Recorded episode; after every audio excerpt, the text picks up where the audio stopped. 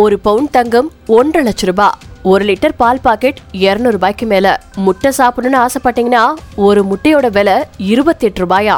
இப்படி விண்ணை தொடுற அளவுக்கு விலைவாசி அதிகரிச்சதுனால இலங்கை மக்கள் படாத பாடுபட்டு இருக்காங்களா அங்க என்னதான் நடக்குது அப்படிங்கறத இந்த பதிவின் மூலமா தெரிஞ்சுக்கலாம். இலங்கையோட முக்கியமான வருவாய் சுற்றுலா மூலமா தான் வந்துட்டு இருக்கு கொரோனா முடக்கத்தால ரெண்டு வருஷமா சுற்றுலா பயணிகள் அங்க வரதே கிடையாது. இது போக சொல்லிக் கொள்ளக்கூடிய அளவுக்கு ஓரளவாவது சுயசார்பு பொருளாதாரம் இலங்கையில இல்ல. எல்லாமே இறக்குமதி செய்யப்படுறதா புலிகளுடனான போருக்காக இலங்கை அரசு ராணுவத்துக்கிட்ட பெரும் செலவு செஞ்சிருக்கு.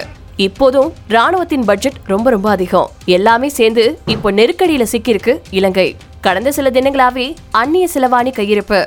குறிப்பா டாலர் இல்லாததுனால எதையுமே இறக்குமதி செய்ய முடியாம தவிக்குது இலங்கை. கச்சா எண்ணெய் வந்தாதான் இலங்கையுடைய அனைத்து வகையான போக்குவரத்தும் நடக்கும். இப்போ எண்ணெய் பற்றாக்குறையால பெட்ரோல் டீசல் விலை பல மடங்கு உயர்ந்திருக்கு. இது போக தினமும் மின்சார தடை பல மணி நேரம் நீடிக்குதாம் இதனால தேர்வுக்கு தயார் செய்யக்கூடிய மாணவர்கள் ரொம்பவே பாதிக்கப்பட்டிருக்காங்க. மின்சாரம் இல்லாம பல தொழிற்சாலைகள் முடங்கி போயிருக்கு.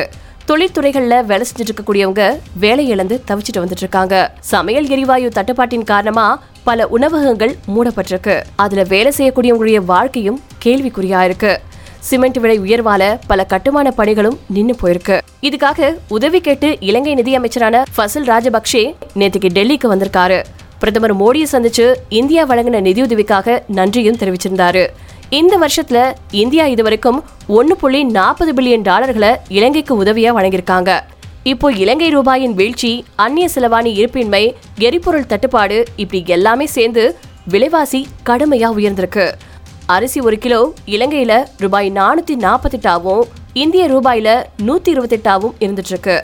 அதே மாதிரி ஒரு லிட்டர் பால் இலங்கையில ரூபாய் இருநூத்தி அறுபத்தி மூணுல இருந்து இந்திய ரூபாயில எழுபத்தஞ்சா இருந்துட்டு இருக்கு ஆப்பிள் பழம் கூட கிலோ கணக்குல இல்லாம ஒரே ஒரு ஆப்பிளோட விலை நூத்தி ஐம்பது ரூபாய்க்கு விற்கப்படுதா. பால் கோதுமை மாவு சர்க்கரை பருப்பு இப்படி அத்தியாவசியமா தேவைப்படக்கூடிய அத்தனை பொருட்களுடைய விலையும் விண்ணையே தொற்றுக்கா பெட்ரோல் ஒரு லிட்டர் இருநூத்தி எண்பத்தி மூன்று ரூபாய்க்கும் டீசல் நூத்தி எழுபத்தி ஆறு ரூபாய்க்கும் விற்கப்படுதான் இதனால பல வாகனங்கள் ஓட முடியாம சாலையோரமா நின்னுட்டு இருக்கு பேருந்து கட்டணத்தை உயர்த்த போறதா பேருந்து உரிமையாளர்கள் சங்கமும் அறிவிச்சிருக்காங்களா? தங்கத்தின் விலையும் சவரன் ஒண்ணுக்கு ஒரு லட்சத்தி ஐம்பதாயிரமா உயர்ந்திருக்கு.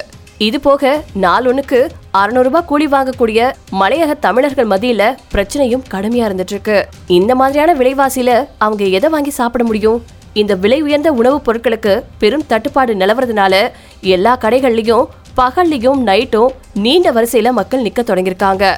இடையில அத்தியாவசியமற்ற முன்னூத்தி அறுபத்தி ஏழு பொருட்களை இறக்குமதி செய்ய இலங்கை அரசு தடை செஞ்சிருக்காங்களா? இதன் விளைவாக செல்பேசி கூட முப்பது சதவீதம் விலை உயர்ந்திருக்கு. விலைவாசி உயர்வை கண்டிச்சு இலங்கை அரச அதிபரை எதிர்த்து மக்கள் போராட்டத்தில் ஈடுபட்டிருக்காங்க. கொழும்புல அதிபர் கோத்தபயா ராஜபக்சே பதவி விலக வேண்டும் அப்படின்னு போராட்டம் தீவிரமடைஞ்சிருக்கு. இந்த நிலைமையில இந்தியா சீனா பன்னாட்டு நாணய நிதியம் இப்படி பல பேர்கிட்டையும் கடன் பெற்று சமாளிக்க முயற்சி செஞ்சுட்டு இருக்கு இலங்கை. ஏற்கனவே இலங்கைக்கு ஏழு பில்லியன் டாலர் வெளிநாட்டு கடன் இருக்கு. அந்த கடன் சுமையும் இந்த நெருக்கடிக்கு ஒரு காரணம். இந்த சிச்சுவேஷன்ல இன்னும் கடன் வாங்கினா நெருக்கடி அதிகரிக்குமே தவிர குறையறதுக்கு வாய்ப்பில்ல. அல்லது உலக நாடுகள் இலவசமா உதவி செய்யணும் உக்ரைன் போர்ல கவனம் கொண்டிருக்கும் உலக நாடுகள் இப்போதைக்கு இலங்கை பக்கம் பார்வையை திருப்புறது ரொம்ப ரொம்ப கஷ்டம் அப்படின்னு சொல்லப்பட்டிருக்கு.